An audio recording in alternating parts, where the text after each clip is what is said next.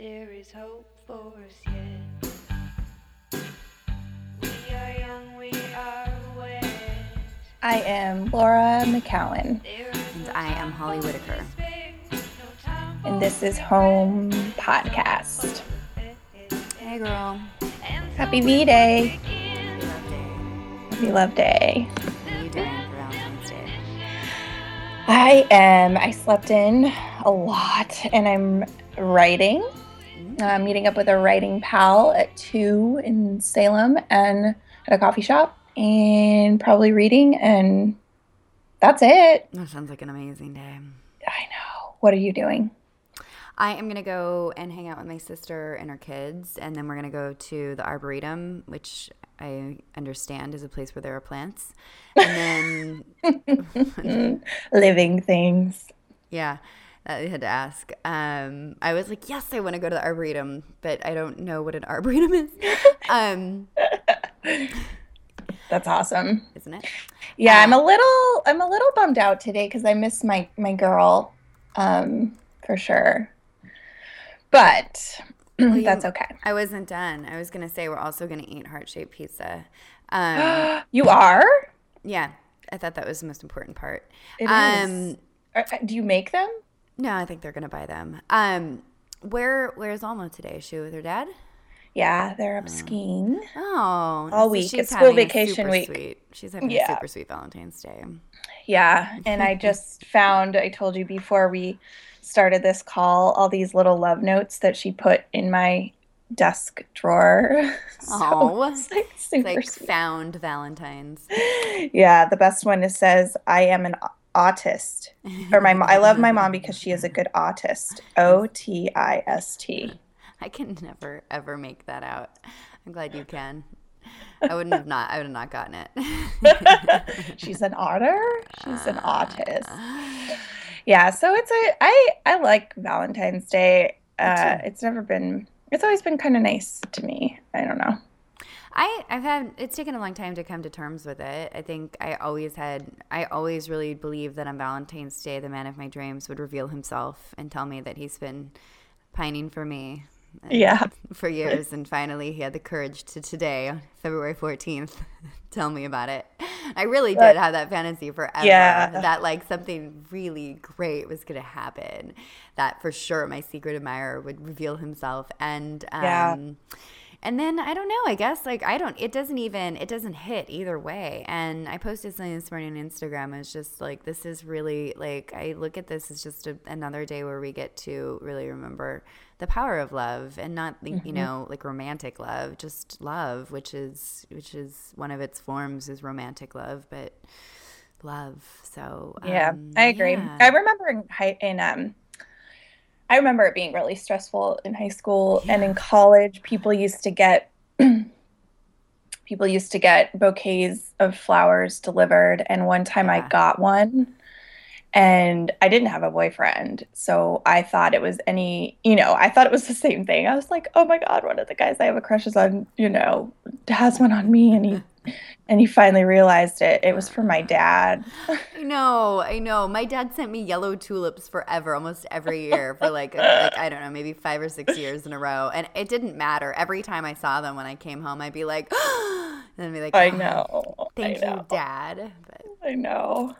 all right, so let's get into it. Today we Yeah. are talking about the the label alcoholic, and uh, this came up a little bit because one, we have a letter that we're going to read at the end, which is an amazing letter uh, that I received through Dear Hip Sobriety, but also because this week it, Laura's part of my community in hip sobriety school, and somebody was talking about it, and I realized I did not know whether or not Laura identified herself as an alcoholic, and this is a, I was- Anymore, right. anymore, right? And and this this is this is one thing I didn't mention. I wanted to say for this call. I don't know if you remember this, but one of our earliest conversations was um, when we, you and I were both pretty green in different areas. I was you. I was. I remember you told me you had to. You had to. You had to say you were an alcoholic. It, like you needed Yeah. it. And I remember probably on some level imploring you to not, but I, I don't think I did. Um, No, I don't think you did. But I, I do remember personally thinking, oh my God, you know, just like in my own mind, like, she doesn't understand, you know, and Yeah. um, She's not as involved in her. no, no, no, no. It wasn't that. It was fear for you. It was when I was in that Oh, stage oh. of having fear. Like I really was.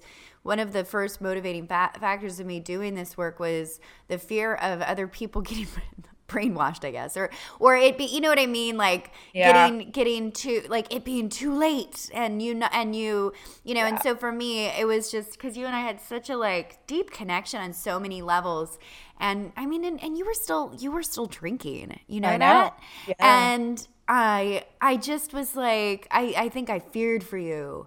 Um and if you only knew this other way, it was it was when I was very naive about believing that I had it all figured out and I had to tell Yeah. everybody. And so anyway, um so it's interesting. We're gonna catch up today on it. We have not talked about it. No, we haven't. I yeah, and I, I I am excited too. I think we've we've talked about it in like our different various sort of circles of women and stuff, and uh, but not directly. So this will be great. Yeah. All right. So um why don't you go first? So I guess the first question is um I'm curious about what your understanding of the word alcoholic, what did it mean to you before you before you attempted to stop drinking? Like before you Yeah. kind of came to your or were moving towards it. Yeah, so my understanding was fairly limited. I, well, my exposure to it was that my dad, when I was 15, we went to brunch one day and I knew that he always drank, but it never seemed to be like weird to me or too much. It just was always present. And, you know, my family, ev- everybody drank in my family. So I remember going to lunch with him. We would always go to brunch on the weekends. And I was sitting there at the bar at this restaurant with he, him and my brother. And I said, Aren't you going to order a beer? And he says, Nope, not drinking anymore. And I was like, Huh. I was like, Why? And he said, Too many lost uh, days with you and your brother. And I was so after that, he had a he left the big book lying around uh, the big book of Alcoholics Anonymous lying around the house, and I he would I once saw his what I now know is probably his like fourth step um, laying around, and I was curious teenager, so I read parts of it, and that was my first. And I read the big book, like I read it when I was fifteen, um, because it was just laying around, and I was a nerdy reader. That was my first exposure to it, and I don't know that I really thought much of it. Um, I remember getting in trouble with my dad because I had gone out. I had gone out. I don't know what that means when you're in high school. I drank and I got caught for it many, many times. And one time he sat me down and said, you, Your father is an alcoholic. Um, you probably shouldn't drink. And I just completely rolled my eyes, you know, like that was nowhere near my consciousness. And so that was my first exposure to it. And then I don't know, I thought of it as probably as a lot of other people do, as something that was like over there, you know. Um, I knew it was somebody who couldn't drink, had problems with alcohol, but I had a, a definitely like it. The word has always had a bite to it, to me, and um, you know, we would joke, or my friends would often joke, "Haha, we're alcoholics," or "I'm turning into an alcoholic." But that was something I never said because I think it was not a funny joke to me. Like I, I always had a little bit of fear about my own my own relationship with alcohol. So that was it. You know, like that's that's the exposure I had. I in hindsight, I was exposed to a lot of alcoholism growing up in my family um, and friends. I mean, we we owned a restaurant for uh, my let's see, when I was all through high school and college, we owned a family restaurant. Um, there's a lot of alcoholism in restaurants in general, drug you know drug addiction al- and alcoholism, and I thought it was like great and also a little bit scary. And I you know I was just I didn't realize how much I was exposed to it. But the word itself, I thought it was only an AA thing. You know, kind of a dark thing. And um, that that was it. Yeah. How about you? We don't. I have never asked you this. I have no idea. Yeah, well, I mean, it was in it was in my family too, except my parents didn't drink. Um, my dad does drink now, but he didn't drink when I was growing up. There was, you know, I was never. Was it um, like never drinking, or just they aren't drinkers? Like they just weren't into it. I don't know. My family, I was surrounded by it, and I wished they did. You know, there was a part of me that wished they did drink, just because the rest of my family did drink, and it seemed like we, you know, my family was kind of the outcast. My fa- my my extended family um, lived a much different life. They had nicer homes, better cars. They vacationed better. They went up, you know, they went on hot air balloon rides. They, you know, I had a, I was, you know, they they were just it was a different lifestyle, and and my family, you know, we we drove Buicks and um, it was just it was different. And i wanted them to drink just because i wanted to fit in with my family. Um, but they like my mom would have a glass of wine a week maybe. My dad i rarely saw him drink. I rarely saw the guy drink. Um, he never Yeah. drank beer. I don't even remember I, I don't think i think maybe when my, my parents would make fancy cocktails when we'd have parties with my extended family like they'd make Ramos fizzes. And i think then you know maybe but i just i never really experienced it in my in my environment growing up. It was just not a thing. And um and I knew that like, you know, my my my cousin was married to David Carradine and um she I remember being exposed I that that picked my curiosity about them. So Wait, remember- who's that? What? David Carradine, he was an actor. He died. He was uh, Kill Bill. He was of- Oh, kung oh, fu. Um, and I remember like I I remember being because he was famous. I was um, intrigued by by that, and I knew I knew more about them, and I knew about their struggles with you know what I mean. Like it opened me Yeah. up to the exposure of what drug abuse looks like, what what um, alcohol abuse looks like. But I at the Yeah. same time, um, I don't think that there was. I don't think I drew I drew an understanding of it. I don't. One of my relatives was very was always drunk around me and I and he smelled like it and I was I I literally believed his cologne you know what, what pickled people pickled men with cologne smell like I literally Yes. believed that that was his essence I mean that the alcohol coming out of his pores Yeah. was his oh my cologne god! I know so many people like that. Yeah. Yeah.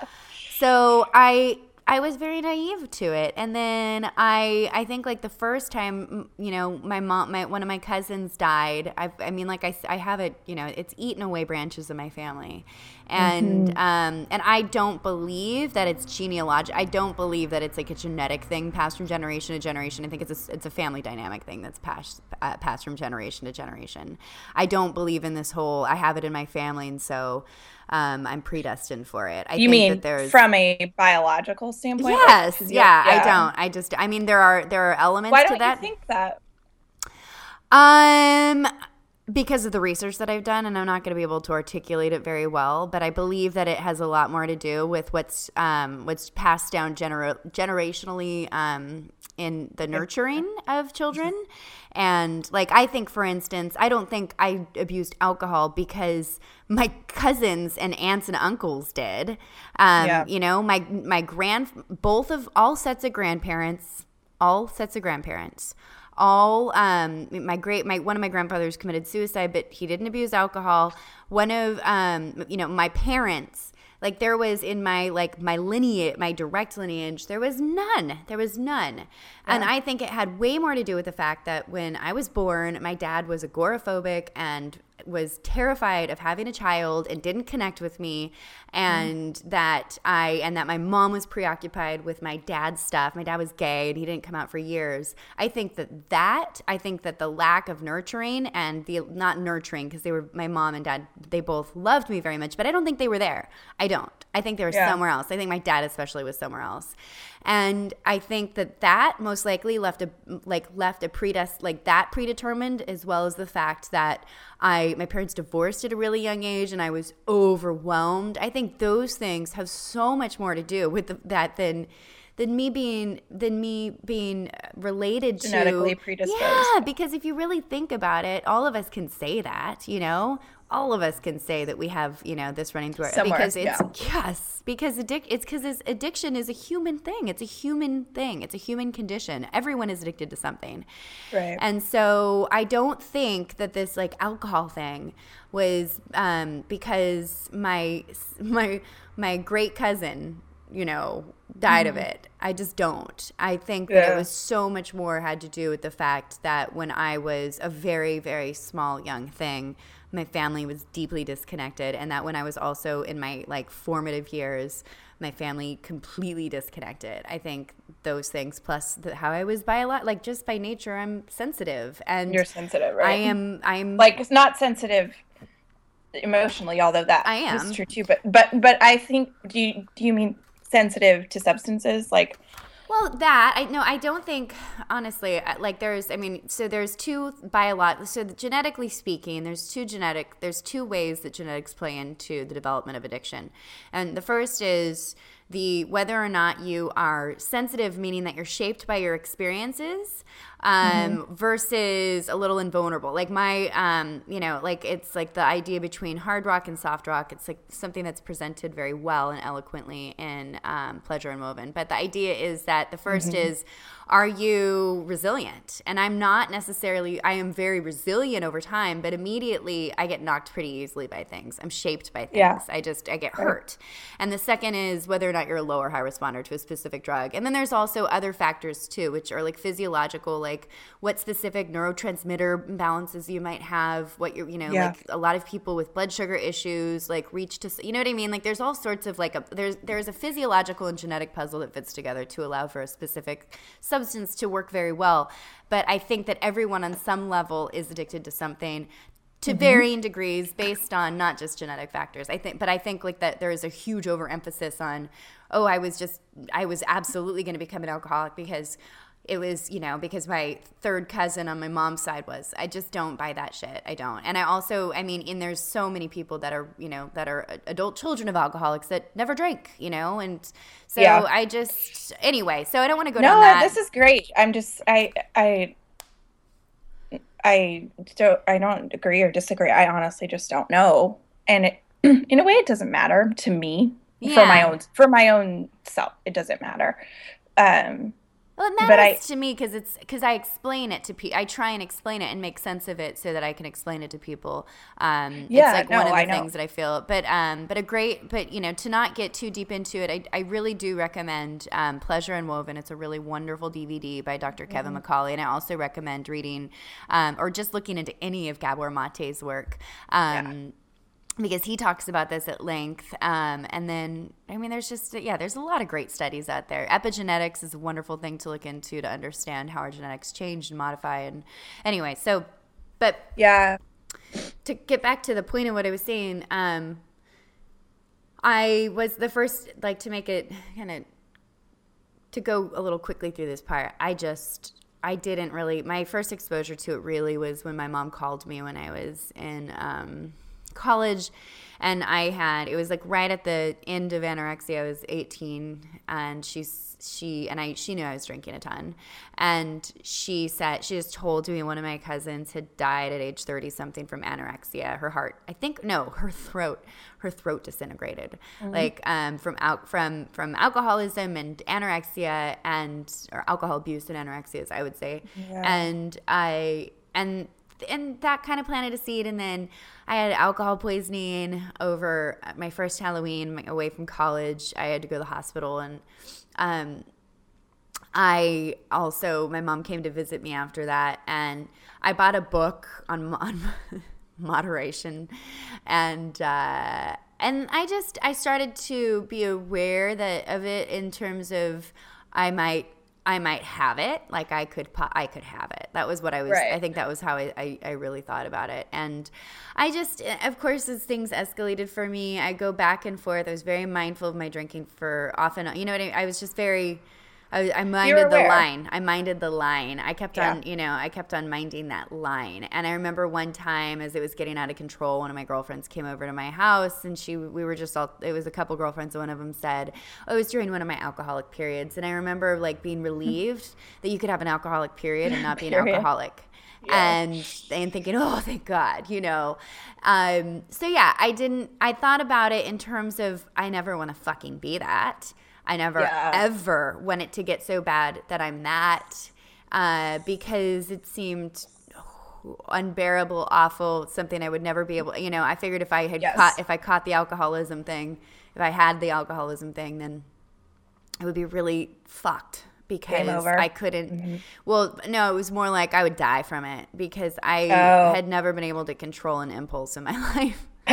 oh God, that's I knew I would die from it interesting. if I had it. Yeah, So I thought it was just like the worst sentence possible. You know, like I'd rather have anything than that. Yeah, a life a life of misery, deprivation, unable to con. You know, I but I I Mm. didn't want it for obviously for the fact of of my game over. Your social life ends. No more parties. No more cruises. No more Mexico. No more.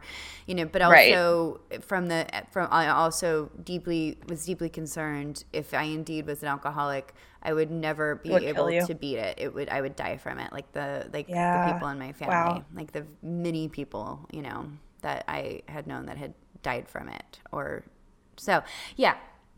That. Yeah, that's that's interesting. Um Yeah, I wanted to say too, like I as you're talking, um or as we were talking about, you know, why it, does or you have so much more research and because you know and, and that's why I love listening um I love hearing all the research and I love it, but you, you know, that's your jam. And I, uh, I guess when I say it doesn't matter to me, it doesn't, you know, that, that adds up. That's more of the how I take it today, which we'll get to, or what, how I think about it today. You know, Yeah. it doesn't matter to me because I can't fuck with it. And I don't care if it's alcoholism or what. Um, Because the alcoholism fairy gave it to you. It doesn't matter. yeah or my dad gave it to me or my mom gave i don't care um but Yeah. you know it's interesting to say I, I will get to this later how, what you know because it is part of shaping how i feel about it now so so cool All right. So the next question for you is how the concept or the word influenced you in the first six months of your path. And you can, mm-hmm. we have, like, we're trying to keep this a little more fluid. So you can also talk about how it evolved for you. You can compare. You can you can add that in now. But the main concept is to like as you started down this path, and I don't care if it means after the year of trying that when you know that how it what it meant to you right when you when sobriety took. I don't care you know, but I'm just curious about as you started to turn in this direction, what that word, you know, how it how the concept of it or the of what the word meant or what the word how that influenced you, shaped your path, and then um and then if you want to get into how it evolved for you. Okay. So the the first six months, and I'll just yeah, I'll blend that time together where I was, you know, trying and it wasn't happening, and uh, the first sort of six months of actual sobriety, I I very much it, it the word had like an acridity to it, like uh, I I couldn't I didn't want to say it. I choked on it um, and, and I'm talking about in meetings because that's you know how people introduce themselves. Everybody who speaks before they do it says, you know, hi, I'm Laura and I'm an alcoholic. It's not something you have to do, but I kind of thought you had to do it. I mean, I didn't know what happened in these meetings. I just, you know, did what everyone else was doing. Uh, I didn't.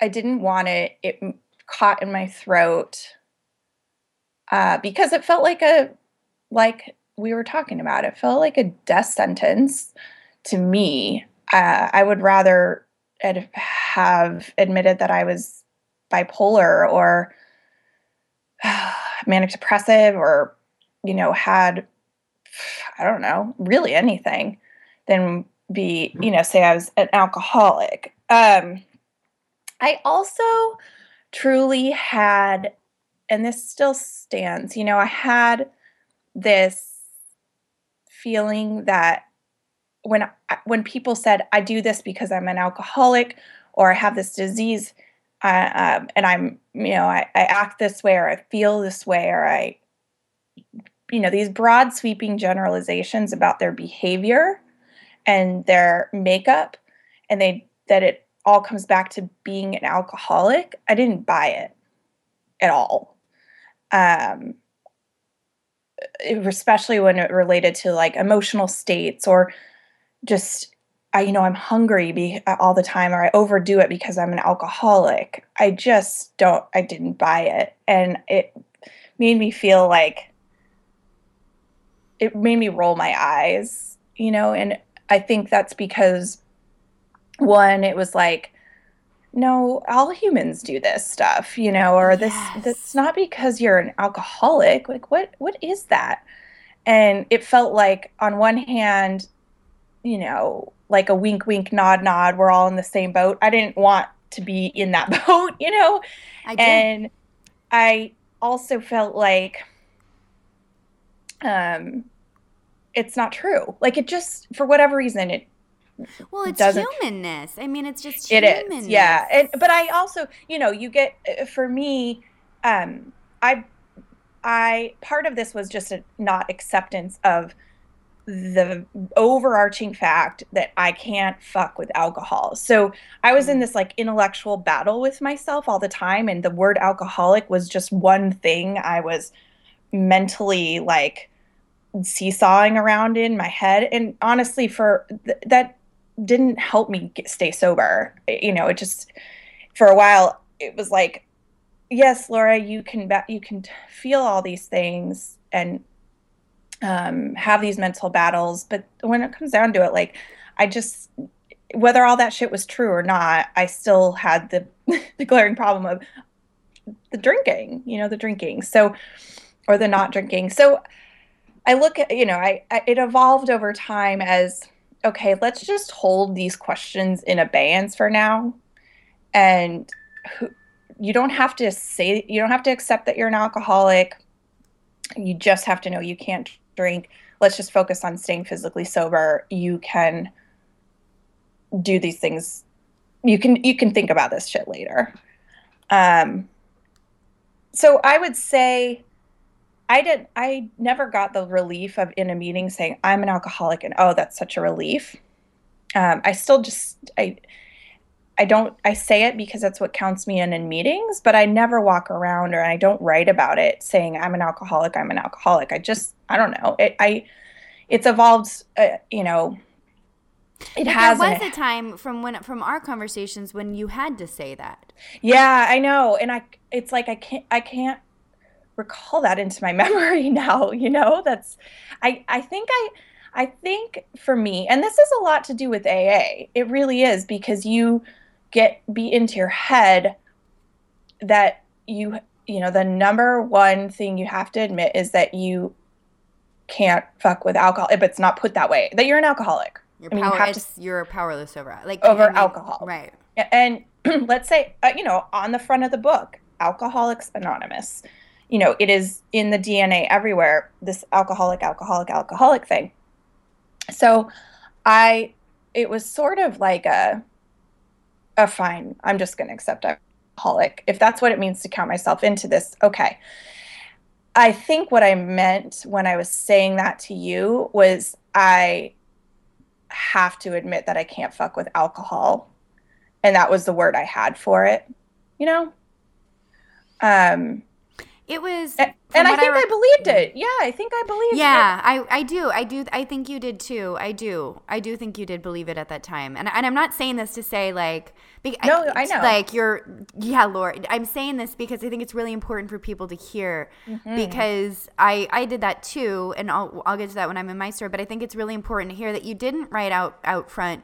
At, at some point, you told me you needed that. You needed Yeah. to know that. You needed to Right. know that you were an alcoholic. That's Right. what you said. And Right. these were the conversations we had, especially as we were when we were forming our friendship with Aiden. And we were, do you know, because all three of us had very different approaches to how we identified. And it was, you were very clearly identifying as an alcoholic. And I, I just, I think it's really important because I think it's important to show somebody like you and your path and what, what got you sober and also what continues to keep you sober on some level does have a lot to do with AA mm-hmm. is Yes. you also have allowed yourself even though you are a speaker at meetings and you you know like even though the depth of your involvement you you have these very you own your objections and you own your you know what I, like I, I mm-hmm. think it's really Yeah. important for you to say this but those Yeah. that time you were very much an alcoholic as a like Yeah. Yes, and I, you know, I- I think also, I who the fuck am I to say I eh, have these? You know, those were like luxury. It was kind of like a luxury intellectual thing to have in my mind, whether I believed it or not. When the, fa- the truth was, I was still drinking and I couldn't get sober. so, I just went, you know. But I did, Uh. yes, absolutely. I needed to feel like I was different than people who could drink, and to me, that meant at the time being an alcoholic.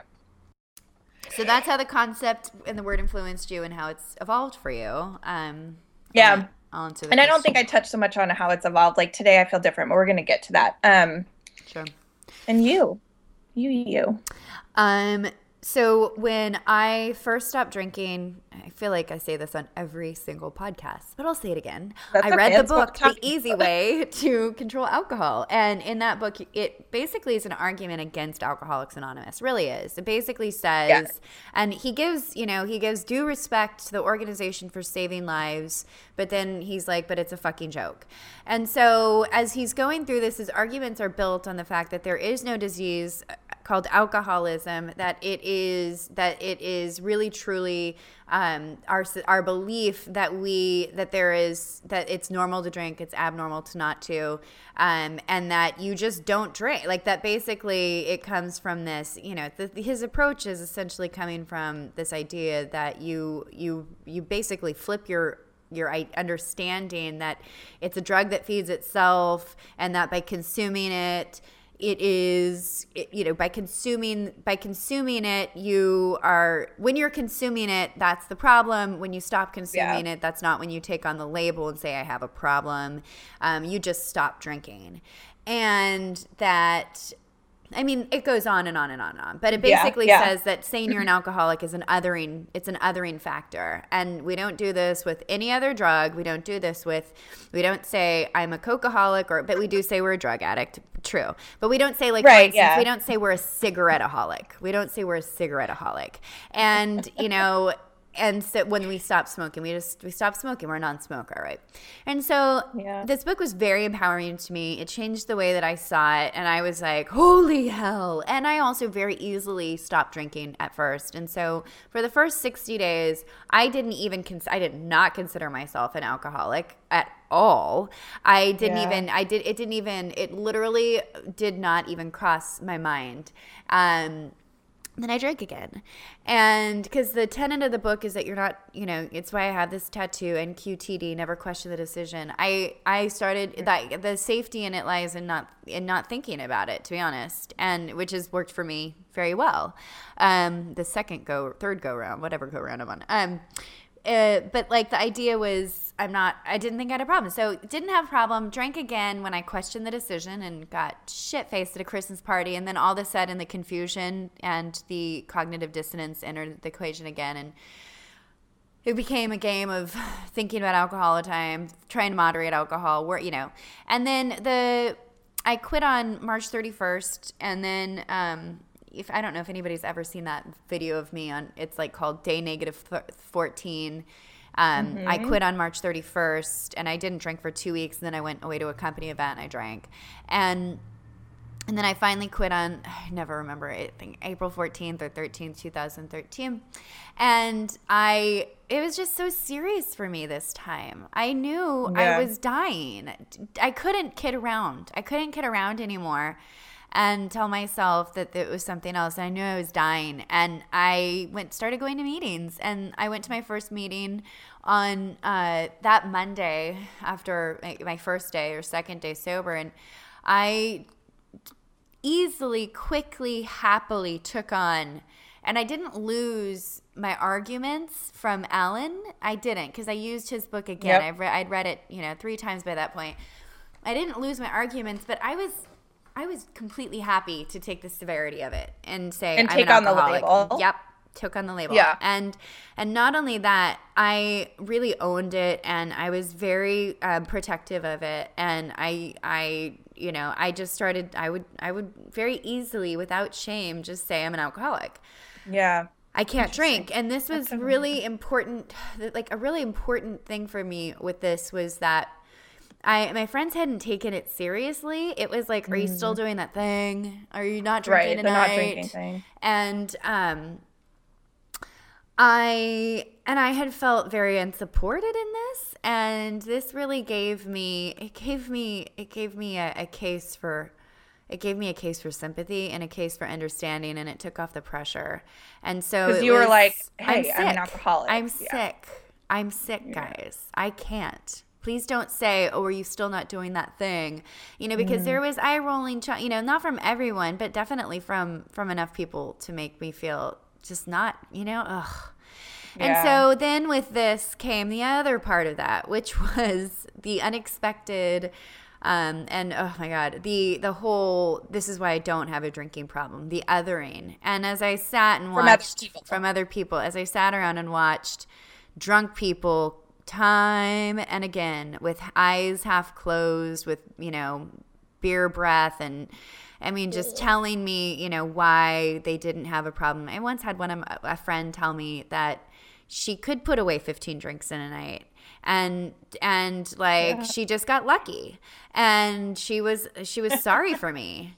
I And know. I just I that part was just the othering of it. I watched a lot of I watched a I experienced a lot of people that had really harmful drinking behaviors. Um, truly use my my admission Your as an alcoholic and my label.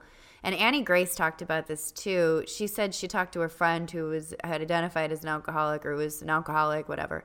Um, and she six years before she stopped drinking said hey you know what is it like and this friend explains to her and then annie goes oh good i don't have a drinking you know and, you know her, and Yeah, her- 'cause I'm and her problem right. drinking continues for six years because of you know some classified so anyway i just it it started to it started every time i would say it and this is kind of what finally did the trick because i felt like and I'll, it's even evolved even more since. So I'm I'm not getting too much into the evolution of it, but I will say, um, what really changed for me was a few months after that.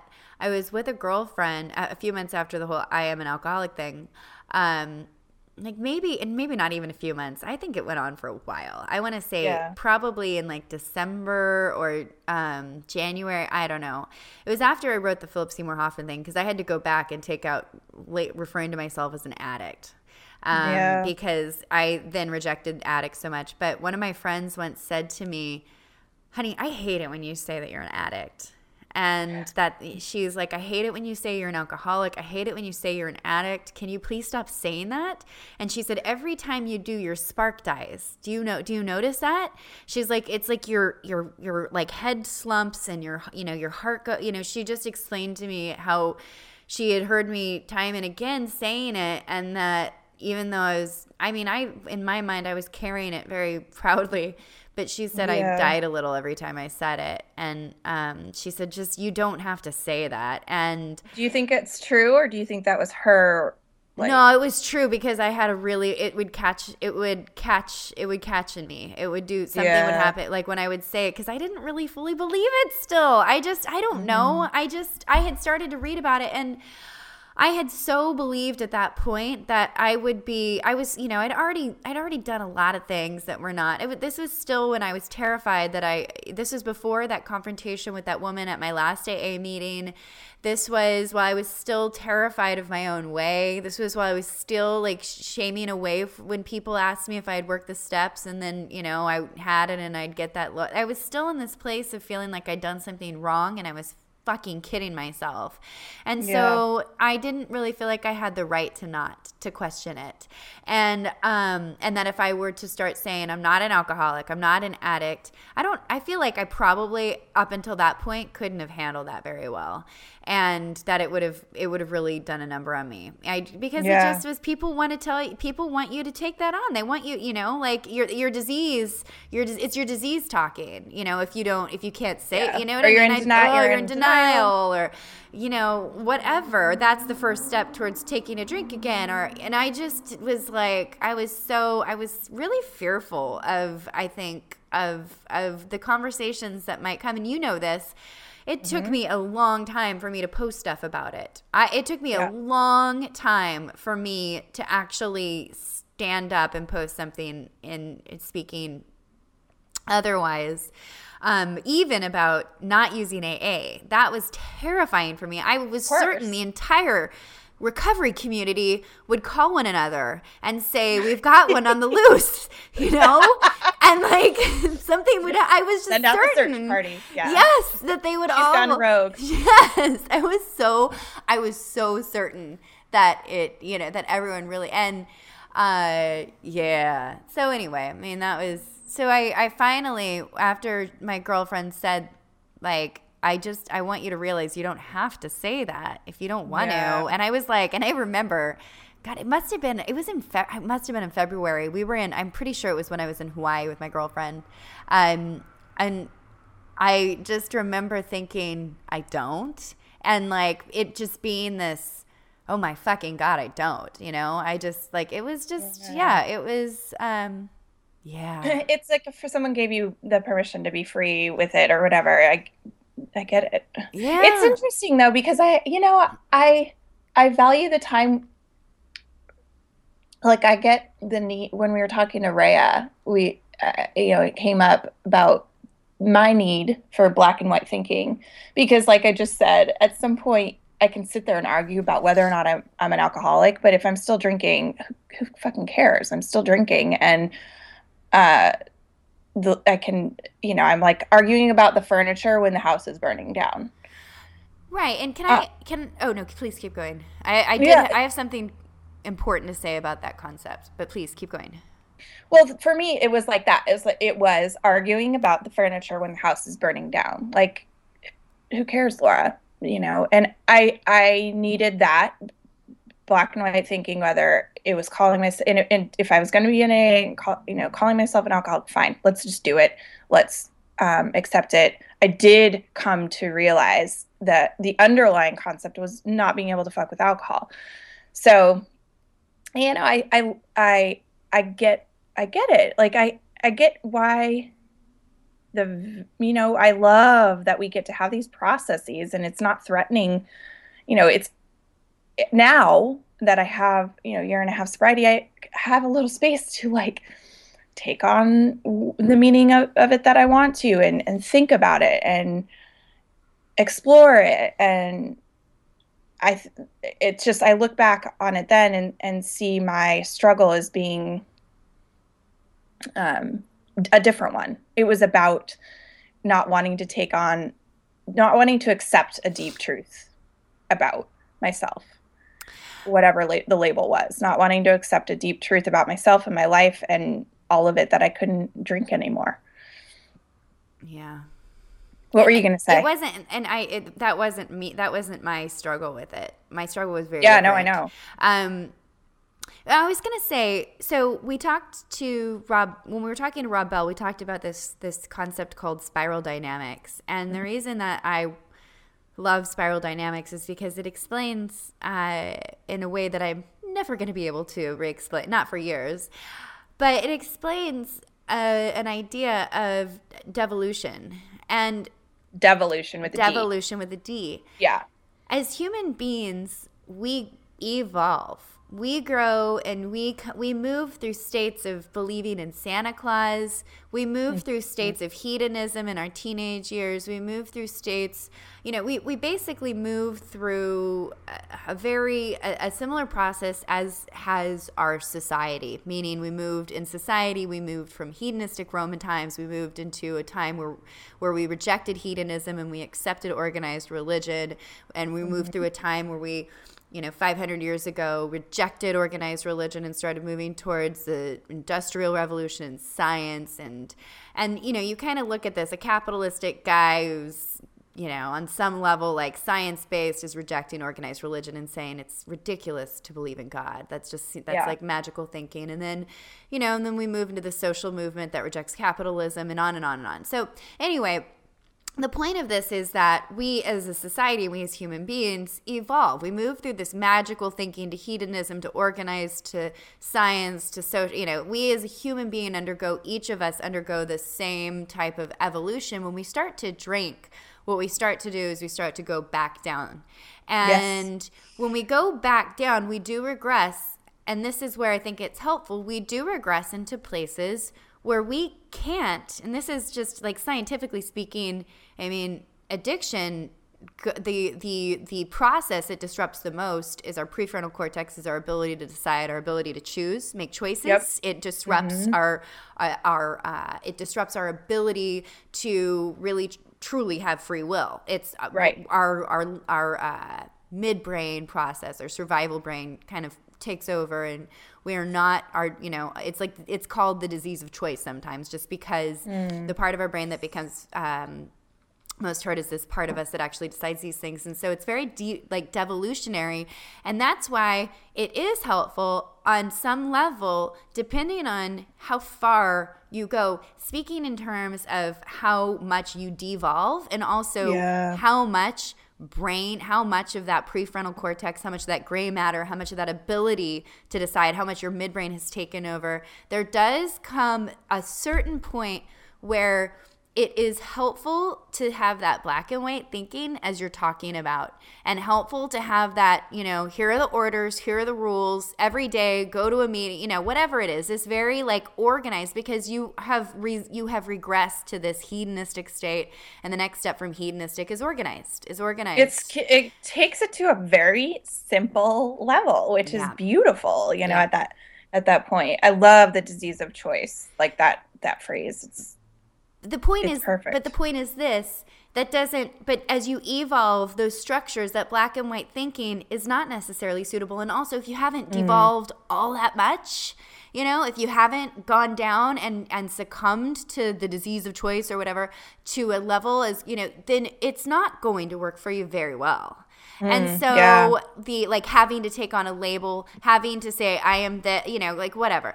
So I think that there is like I still haven't made up my mind about it, but I think there is some great logic and understanding that because we devolve, uh, because we have because we we have lost some of our faculties, uh, we do need to have some sort of uh, we do need to have some sort of uh, this is this is the process. This is what you do. Here's how. Yeah. This is how. Yeah. So I'll say I, I don't I'm not arguing for against it. I'm just saying there's there's an interesting way to look at it, and especially yeah. when you said I needed that I needed that black and I needed that structure. Um, so. I totally agree. I I yes, absolutely, and and that that foundation, that black and white structure, which really for me was you know was it helps me maintain physical sobriety which then you know what i have found especially in the 12 steps and through a is the then the process becomes bigger and more expansive and touches on um, concepts of you know it gets into the other aspects of what aa describes as a disease which is mental and physical i mean mental and spiritual yeah. you know um, which is so it's it's not that it's like to me it's it, that black and white thinking sets up the foundation for which you can grow you know for which you can do all the other things and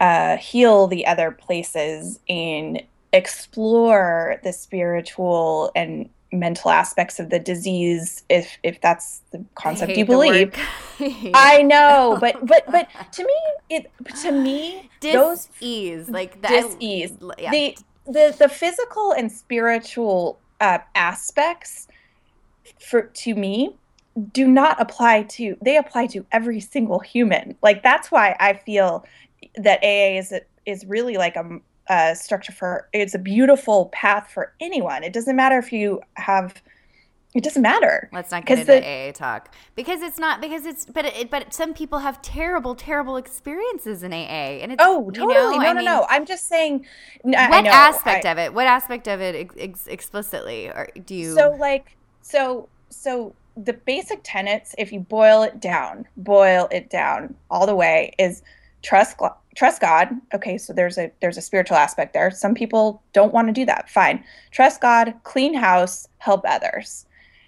Cleaning house means keeping keeping spirit, you know, emotionally sober. So making sure your side of the street is clean, making sure you're living in a way that um that that in you know that integrates your insides to your outsides that you're not keeping secrets that you're not lying that you're honest that you do the best you can um, that you learn how to talk through your shit in a in a, a positive way that you are basically willing to own your shit and then helping others you know that is that's not just an aa concept i think that is what ends up giving our life meaning to, to everybody Well, I mean, if you're think if you're talking about it theoretically, what what AA you know what AA aims to do is it aims to free you of your own stuff so that you can go and you can help others on some you know on some level.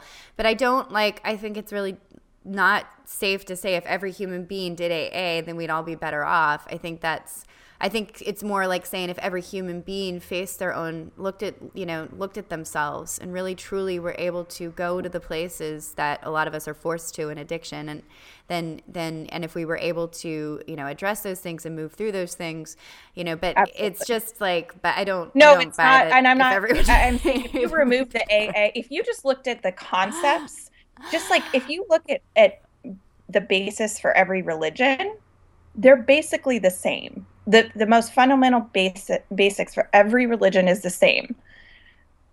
If you remove the the fundamentalism out of it, if you if you if you look at at the tenets of spirituality, It's it's all the same I mean, it's it's been the same throughout the years it's been the same it's been the same all along it's love. so it's love. it's love yes Yeah. and so if you i'm not saying everybody should do aa and the world would be a better place. I'm saying the tenets of aa are not about alcoholism necessarily. They're about just you know a model for for sort of living to me living a a, a meaningful good life Yeah, but you also need a uh, lot of other stuff. I mean, you know, otherwise Bill Wilson wouldn't have been a sex addict, you know? I mean, you also need a lot of other things in order to support you, as you yourself know so well. So I don't want to get into an AA debate here. I think AA is a wonderful program. I think everyone should try it, but I also think it has major, major limitations, and, and it has to be paired with a lot other of other stuff, and that it doesn't work for a lot of people like myself. So Absolutely. I, I'm not. I again, yeah. We don't want to. This isn't a, No, an AA know. battle. But you know what? We're This already at an like battle. we're already at an hour, and I with I really don't want to cheat this conversation, and I also don't uh, want to do an hour and forty minute episode. And so, why don't we do this? How about we come back and we do it in two parts, and after and the next one we talk about essentially how it's evolved, how how it has evolved through to today, our our idea of this alcohol of using this alcoholic label or addict label, um, how we feel about it now, how we identify and allow ourselves time to explore this because I think this is such an important topic. And I think that this is something that every single person that struggles with addiction, or more than that, people that are thinking about, you know, they're still like Thinking about thinking about taking this on. sobriety. Yeah.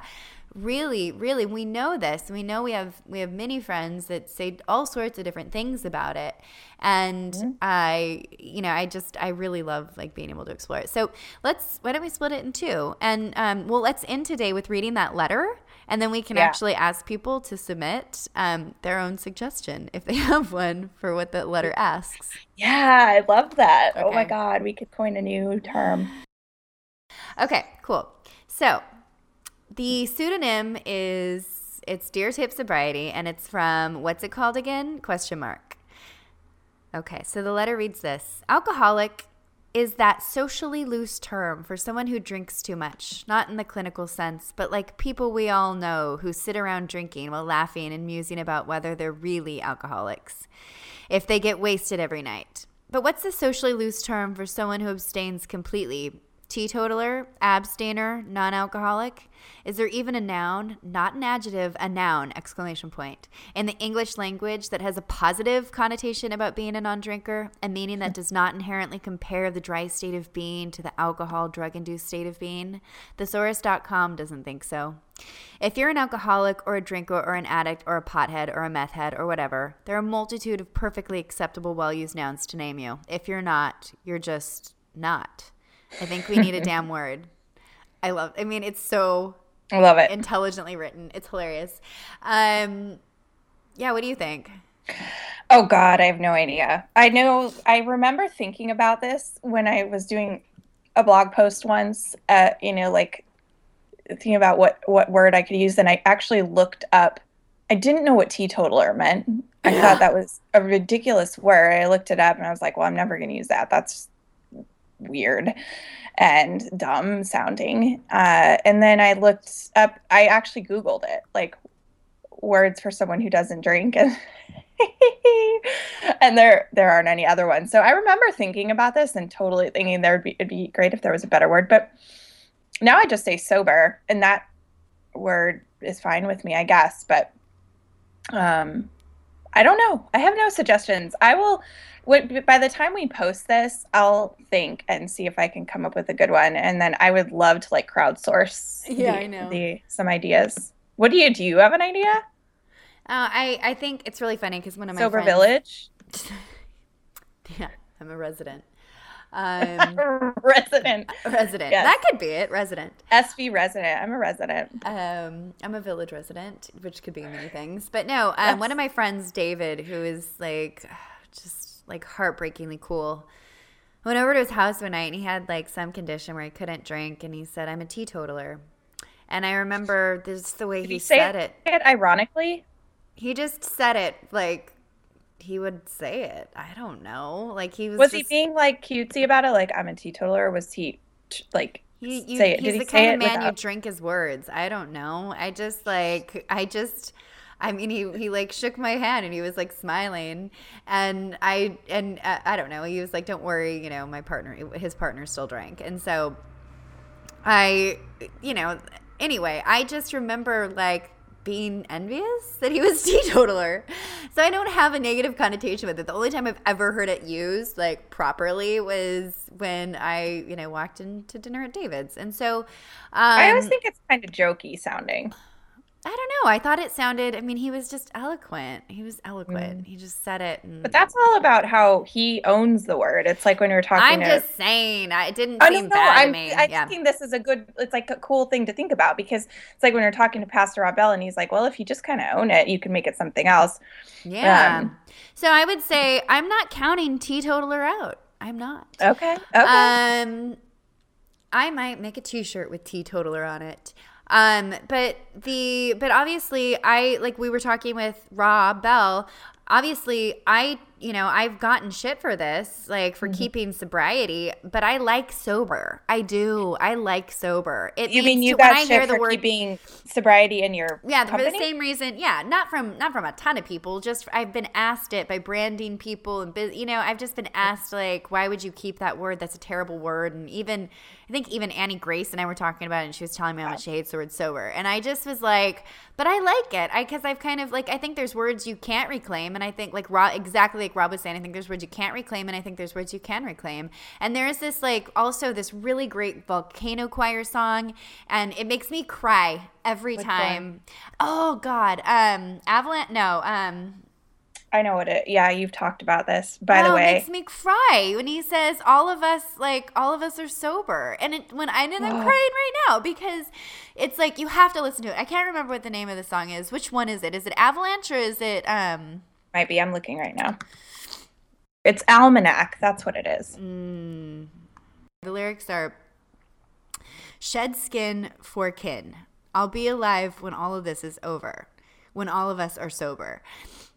And every time, every time, including just reading it and thinking about it, the first time I heard it, I was on the beach in Taormina in Sicily. I was by myself and I was not having like the greatest day. And I just like the words took on such a meaning because I do believe like it's not like this, I'm sober, I don't drink. I think it's more of like I'm alive and I'm open up to what my life is like every single day. I'm with it, I'm in it. And one day, all of us are going to be in it and with it. We are going to stop tuning out our lives, you know, throwing away everything to material goods, TV, porn, social media, food, drugs, every possible distraction we have come up with in order to not feel and not be part of our lives. I do believe at some point, one day, not in my lifetime, but in some lifetime, there is going to be a point where all of us wake up and all of us are sober. And sober in the sense of like, not just like, oh, we don't party, but sober in the sense of we get it. We get it. We're awake. hmm We're We're awake. awake. We wo- we've woken up. Yeah. And so I like the word sober. I do. But I also am not against having a fun name, like a, you know, like a, I don't A new know. name. A new name. So yeah, I don't have one, but I'm sticking with so far. I, I'm like, I feel like it's a little vintage. Teetotaler or sober. yeah. Sticking with the classics. Um, yeah. Maybe we'll make it one of our t-shirt designs. Like the winner, we'll we'll add it to our t-shirt designs, which I'm we're talking about next, right? Yeah, we're gonna do some. Yeah, so we'll just kind of end on this. We'll do a second part of this. We'll release it next week just to to make it consistent. Um, But the we're putting together, and by this by the time this airs, we might already be.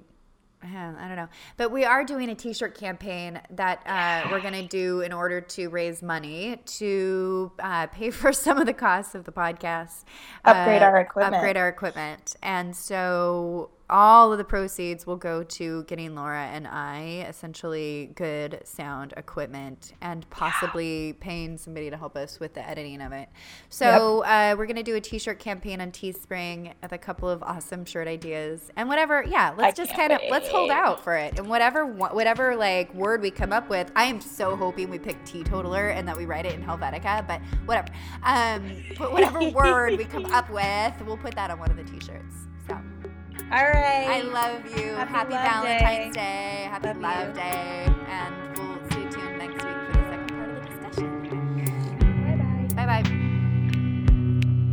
Um, can we get the, the that was awesome. Yeah. Can we get the t-shirt? Infinitely so.